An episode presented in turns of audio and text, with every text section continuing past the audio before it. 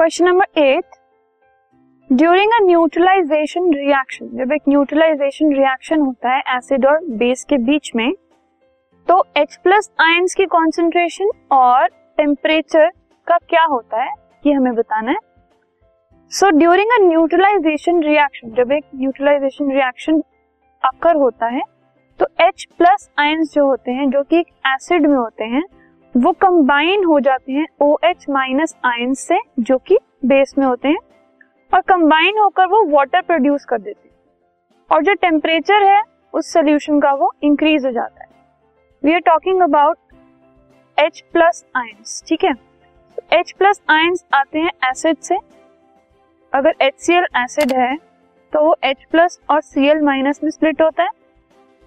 और अगर N H base है तो वो एन ए प्लस और ओ एच माइनस में स्प्लिट होगा। सो so, इस केस में ये एच माइनस और ये ओ एच माइनस कंबाइन होकर वाटर मॉलिक्यूल फॉर्म कर लेते हैं ठीक है? सो so, जो H प्लस और एच माइनस की जो कॉन्सेंट्रेशन है वो कंबाइन होकर वाटर मॉलिक्यूल फॉर्म कर देते